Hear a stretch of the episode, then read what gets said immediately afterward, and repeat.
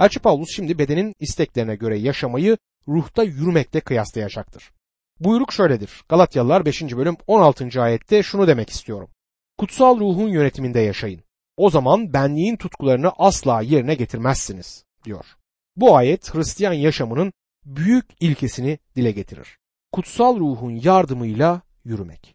Yürümek için kullanılan sözcük peripateo'dur ve beş aşağı beş yukarı yürümek anlamına gelir. Bu Yunanca sözcük Yunanistan'ın Atina kentindeki bir felsefe okulu için kullanılmaktaydı. Bunun nedeni de bu ekolün kurucusunun öğretide bulunurken aşağı yukarı yürümesiydi. Bizler için ilke ruhta yürümektir. Bunu yaparsak benliğin tutkularını asla yerine getirmeyiz. Tutku sözcüğü günümüzde kötü bir çağrışım yapar ki bu Yunanca sözcükte yer almaz. Benliğin tutkuları, benliğin arzularından söz eder. Bunların birçoğu ahlak dışı değildir ama benliktendir. Örneğin müzik, sanat, iyilik yapanların yaptıkları ve bunun gibi şeyler günah olmamakla birlikte, ahlak dışı olmamakla birlikte benlikten gelen şeylerdir. Kendi başlarına kötü olmayan ama ruhsal şeylerin yerini alabilen birçok şey bulunuyor. Bazı Hristiyanlar bir hobiyle fazlasıyla ilgilenebilir ve bu kendilerini Tanrı sözünden uzaklaştırabilir. Birçok Hristiyan adına televizyon dediğimiz o salak kutunun önünde tapınarak fazlasıyla zaman geçiriyor. Beni yanlış anlamayın. Ben televizyon seyrediyorum. Televizyon seyretmemem gerektiğini söyleyen herhangi bir yasanın altında değilim. İnsanın zevk alabileceği bazı programlar var ama televizyon seyretmek benliğin bir tutkusudur. Sizi ruhsal olandan uzaklaştırıyorsa o zaman yanlıştır. Galatyalılar 5. bölüm 17. ayette çünkü benlik ruha, ruh da benliğe aykırı olanı arzular.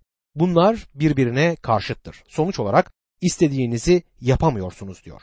Bu ayetin harfi harfine bir tercümesi anlamı ortaya koymaya yardımcı olacaktır. Çünkü benlik ruha ve ruh da benliğe karşı savaşır. Bunlar birbirine karşıttırlar. Öyle ki istediğiniz şeyleri yani eski doğanın yapmayı istediği şeyleri yapamazsınız diyor. İnanlının yeni bir doğası vardır.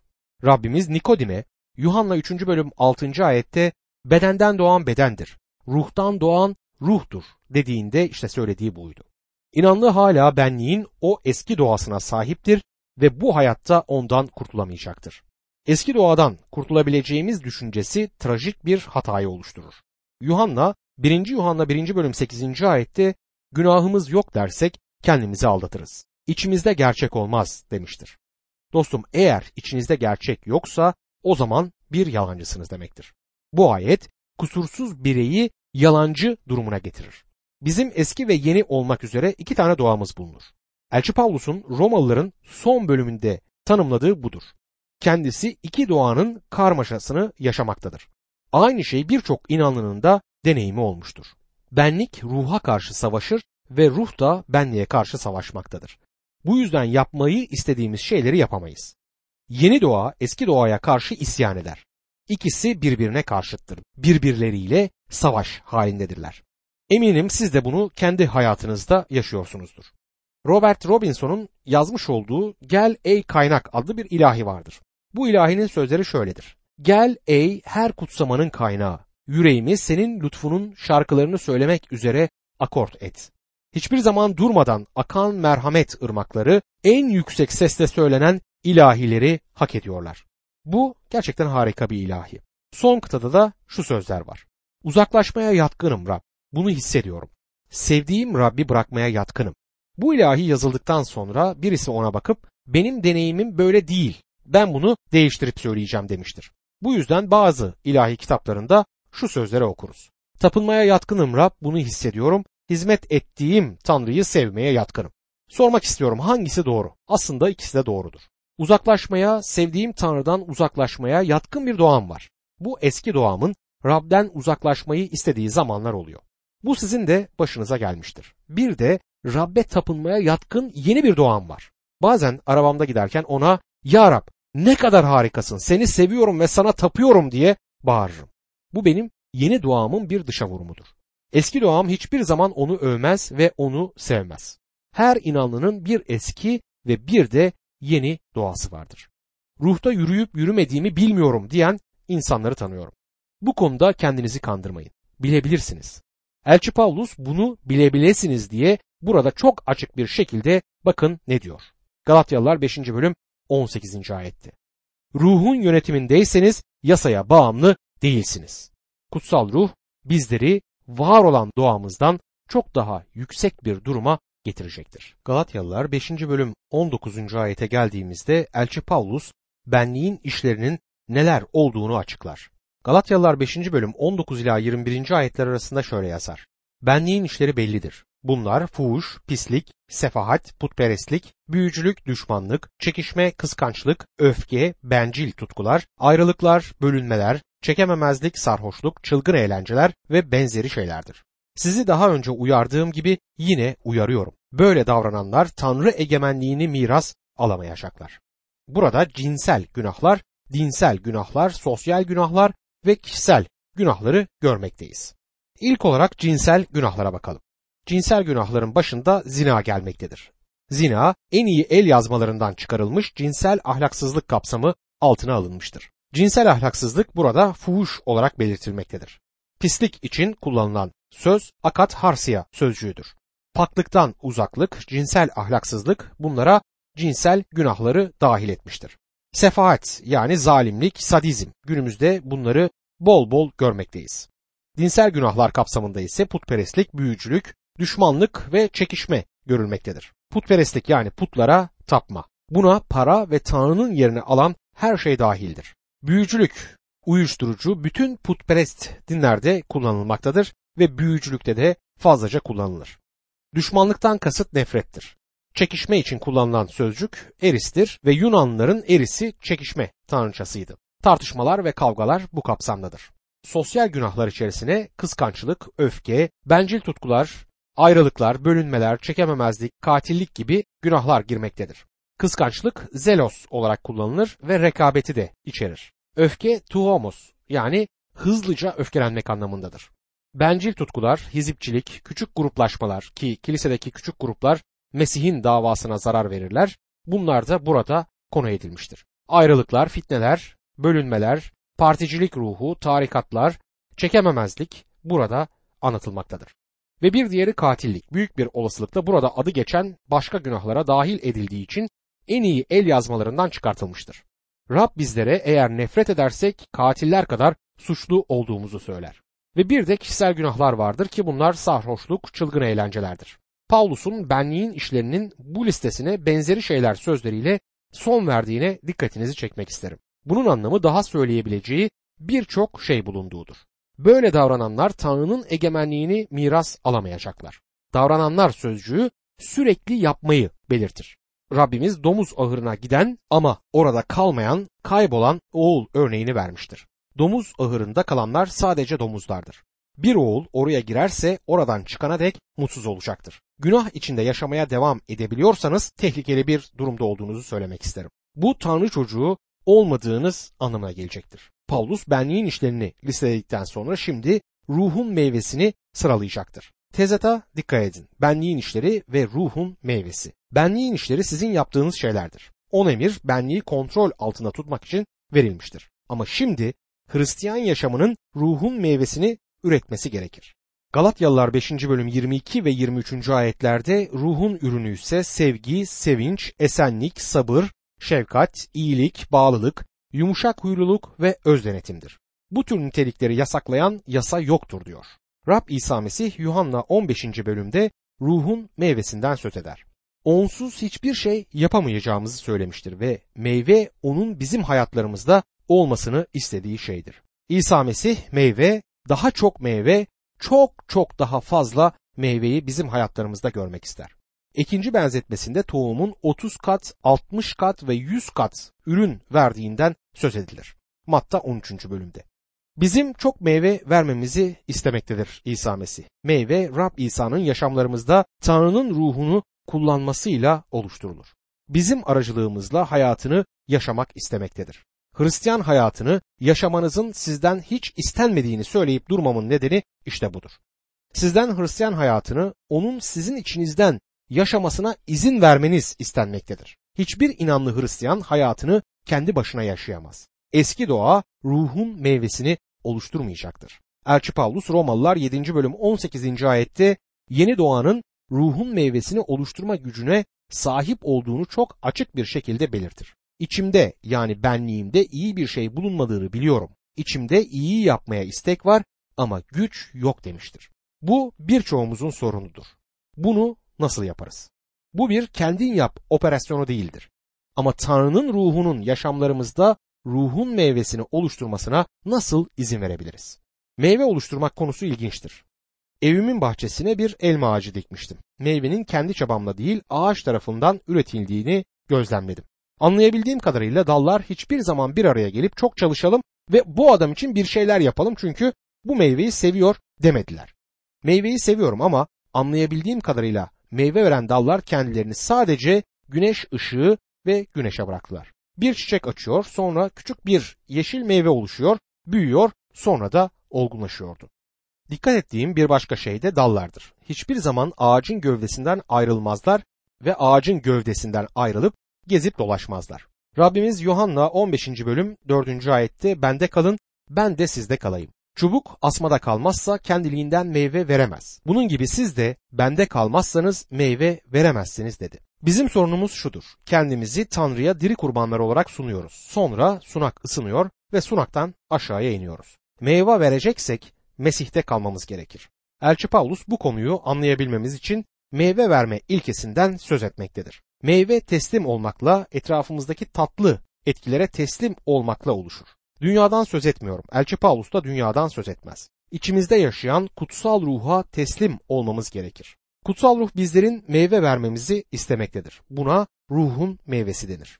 Ruhun meyvesi sevgi, sevinç ve esenliktir. Bunların tekil olduğuna dikkat edin. Meyveleri demez. Burada kullanılan gramer hakkında tartışabilirsiniz ama Yunanca'da bunlar tekildir. Bu sevginin bir meyve olduğunu ve bundan bütün diğer meyvelerin oluştuğunu bildirmektedir. Sevgi burada birinci sıradadır.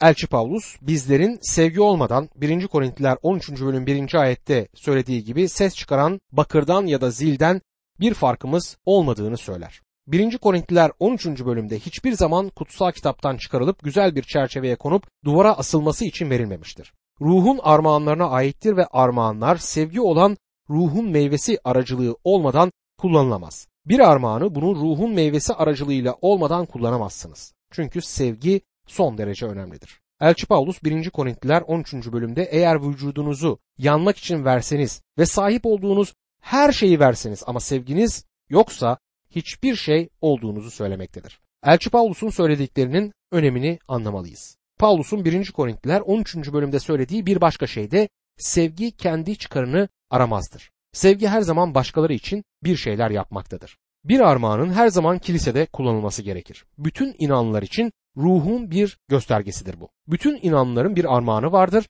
ve bu armağanın inanlar topluluğunun yararı için kullanılması gerekir. Gözlerim bedenimin diğer kısımlarının yararı için çalışıyor. Bedenime doğru yönde yol gösteriyorlar. Bunlar önemlidir. Gözlerimin bedenimin geri kalan kısmını bırakıp bedenden ayrılarak biz bakılmayı severiz ve sizin ayaklarınız yoruluyor. Bu yüzden bir süre için sizi bırakıp gezeceğiz demesini hayal bile edemiyorum. Böyle bir şeyi asla yapmazlar. Hiçbir armağanın ruhun ürününden bağımsız olarak kullanılamayacağını kabul etmemiz gerekir. Ve bu meyve de sevgidir. Rab İsa Mesih Yuhanna 15. bölümde sözünü ettiği işte meyve bu sevgidir. Meyve ruhun meyvesidir. Galatyalılar 5. bölüm 22 ve 23. ayetlerde ruhun ürünü ise sevgi, sevinç, esenlik, sabır, şefkat, iyilik, bağlılık, yumuşak huyluluk ve öz denetimdir. Bu tür nitelikleri yasaklayan yasa yoktur der. Bu tür nitelikleri yasaklayan hiçbir yasa yoktur ve hiçbir yasa bunları oluşturmaz. Bunların hiçbirini kendi çabanızla oluşturamayacaksınız. Örneğin hiç yumuşak huylu olmayı denediniz mi? Eğer yumuşak huylu olmayı denediniz ve bunda başarılı oldunuzsa yumuşak huylu olduğunuzdan ötürü gurur duyarsınız. Ve o zaman da yumuşak huyluluğunuzu ve alçak gönüllülüğünüzü kaybedersiniz. Bir an için ruhun meyvesine bakalım. Ruhun meyvesi inanların yaşamlarını niteleyen şeyler olmalıdır. Değerli bir inanlının sizi yargılamayacağım ama ben meyve müfettişiyim ve oluşturduğunuz meyveye bakma hakkına sahibim değişini duydum. Eğer inanlıysanız yüreğinizde ve yaşamınızda sevgi olmalıdır. Ama dostum eğer hayatınızda cinsel günahlar varsa gerçek sevginin ne olduğunu hiçbir zaman bilmeyeceksiniz. Günümüzde seks hakkında çok şey bilen birçok genç var ama sevgi hakkında hiçbir şey bilmiyorlar. Sevgi ruhun bir meyvesidir ve Tanrı bir kocaya bu sevgiyi karısı için ve kadına da kocası için verecektir. Ben kimsenin iki Hristiyanın birbirini sevebileceği gibi sevebileceğini sanmıyorum. İki Hristiyan yani iki gerçek anlamda Mesih inanlısı birbirlerini gerçekten sevebilirler. Doktor Maggie diyor ki karıma evlenme teklif ettiğim geceyi hiç unutmayacağım. O gece beni kabul etmedi ama kabul ettiğinde birlikte dua edip yaşamlarımızı Rabbe adadık. Ona ben anlaşılır bir şekilde konuşan bir vaizim. Bir gün başım derde girebilir. Kendimizi sokakta bulabiliriz dedim. Bana söylediği şeyi hiç unutmam.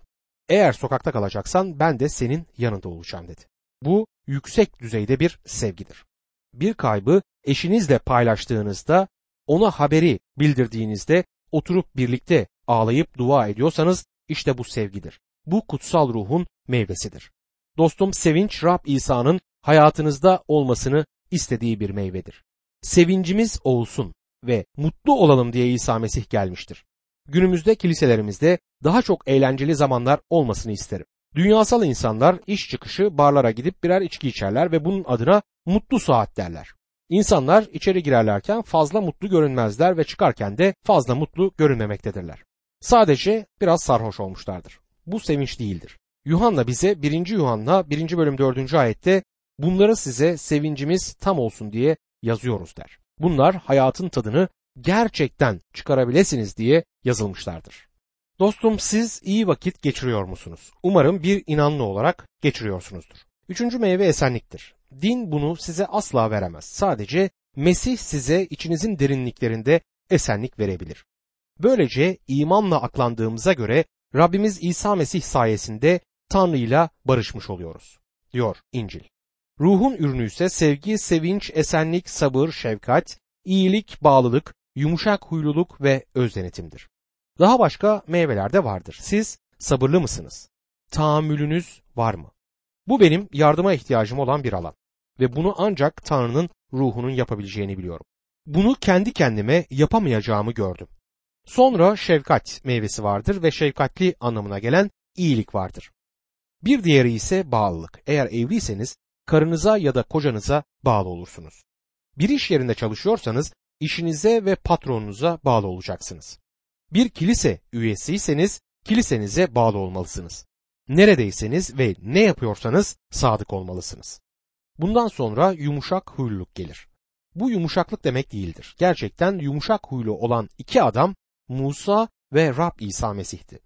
Belki siz Musa dağdan inip halkın altından danaya tapındığını görünce onlara disiplin uyguladığında onun yumuşak huylu olmadığını düşünmüşsünüzdür. Mısır'dan çıkış 32. bölümde bunu görüyoruz. Ama Musa yumuşak huyluydu. İsa Mesih para bozan insanları tapınaktan kovduğunda yumuşak huylu mu davrandı? Yumuşak huyluluk yumuşaklık ya da zayıflık demek değildir. Yumuşak huyluluk Tanrı'nın isteğini yapacağınız kendi isteminizi Tanrı'nın istemine teslim edebileceğiniz anlamına gelir. Son olarak öz denetim vardır. Günümüzde Hristiyanların öz denetimli olmaları çok gerekiyor. Galatyalılar 5. bölüm 24. ayette Mesih İsa'ya ait olanlar benliği, tutku ve arzularıyla birlikte çarmıha germişlerdir der. Benlik ne zaman çarmıha girilmiştir? Mesih öldüğünde, kendilerini de ölmüş saydıklarında, kendilerini bunu temel olarak teslim ettiklerinde benlik çarmıha gerilmiş sayılır. Romalılar 6. bölüm 13. ayette Pavlus, bedeninizin üyelerini haksızlığa araç ederek günaha sunmayın. Ölümden dirilenler gibi kendinizi Tanrı'ya adayın. Bedeninizin üyelerini doğruluk araçları olarak Tanrı'ya sunun demektedir. Çünkü siz öldünüz, yaşamınız Mesih'le birlikte Tanrı'da saklıdır. Diyor Koleseliler 3. bölüm 3. ayet. Galatyalılar 2. bölüm 20. ayette Mesih'le birlikte çarmıha girildim. Artık ben yaşamıyorum. Mesih bende yaşıyor. Şimdi bedende sürdürdüğüm yaşamı beni seven ve benim için kendini feda eden Tanrı oğluna imanla sürdürüyorum der. Bütün bu ayetlerdeki düşünce Mesih çarmıha gerildiğinde inanlının da aynı zamanda çarmıha gerildiğidir. İnanlı şimdi diri Mesih'le birleşmiştir ve zafer mücadele ederek değil, Mesih'e teslim olarak elde edilir. Kutsal kitapta kullanılan sözcük teslim olmaktır. Bu iradenin bir eylemidir. Aşağıdaki ayet her şeyin anahtarıdır. Galatyalılar 5. bölüm 25. ayet. Ruh sayesinde yaşıyorsak ruhun izinde yürüyelim. Bir yüksek teoloji profesörü birkaç yıl önce bu yürümek sözcüğüne dikkatimi çekti. Ve bu benim için oldukça önemli oldu. Hatırlayacağınız gibi 16. ayette ruhun yönetiminde yaşamak parapateo sözcüğüydü. Ama burada yürümek farklı bir Yunanca sözcüktür. İlerlemek ya da düzenli bir şekilde adım atmak anlamına gelen temel stoich homen'dir. 16. ayette bizlere yürüme ilkesini verilmiştir. Burada 25. ayette yürümeyi öğrenmek anlamına gelmektedir. Fiziksel yürümeyi düşe kalka öğrendiğimiz gibi ruhta yürümeyi de aynı şekilde öğrenmeliyiz. Bu bir öğrenme sürecidir. Bu ilkeye komik bir örnek vereyim. Yürümek nedir? Yürümek bir ayağı öbür ayağın önüne koymaktır. Dizleri dışa doğru çıkık olan kızı duymuşsunuzdur. Bir diz öbürüne bu sefer öne geçmeme izin verirsen bir dahaki sefere de ben senin öne geçmene izin veririm diyordu. Bu yürümek bir ayağı bir diğerinin önüne koymaktır. İşte bu yürümeyi öğrenmek anlamına gelir. Siz yürümeyi nasıl öğreniyorsunuz? Bu konuda bir konuşma dinlediniz mi bilmiyorum. Okula gidip yürüme konusunda bir kursa katıldınız mı? İlk yürümeye başlayan çocuklar ne yapıyorlar? İlk olarak ayakta durmaya çalışırlar ve adımlarını ondan sonra atarlar. Böyle bir çocuğu sandalyesine oturtup ayağın fiziksel mekanizmasını anlatmazsınız. Ona yürümenin psikolojisi ya da yürümenin sosyal imaları hakkında bir konuşmada yapmazsınız. Bütün bu şeyleri yeni yürümeye başlayan çocuğa açıklarsanız sandalyesinden kalkıp yürür giderdi. Hayır dostum yürümek böyle öğrenilmez. Yürümeyi düşe kalka öğreniyoruz. Çocuklar defalarca düşüyorlar ve bazen de düştüklerinde fena halde bir taraflarında yaralıyorlar, kırıyorlar ama yine de yürümeyi düşe kalka öğrenirler ve gelişip koşar, zıplarlar. Yürümeyi yürüyerek düşe kalka öğrenirsiniz. Bizler de ruhta yürümeyi böyle düşe kalka öğreniyoruz. Çeşitli konferanslara, ruhsal yaşam konferanslarına ve kutsal kitap konferanslarına katılan insanlar tanıyorum. Defterleri Hristiyan hayatını nasıl yaşayacakları hakkında notlarla dolu. Yine de onu yaşayamıyorlar. Peki sorun nedir? Ruhta yürümeyi öğrenmemiz gerekiyor. Bunun anlamı da bunun bir süreç olduğu ve düşe kalka yavaş yavaş öğrenilmesi gerektiğidir.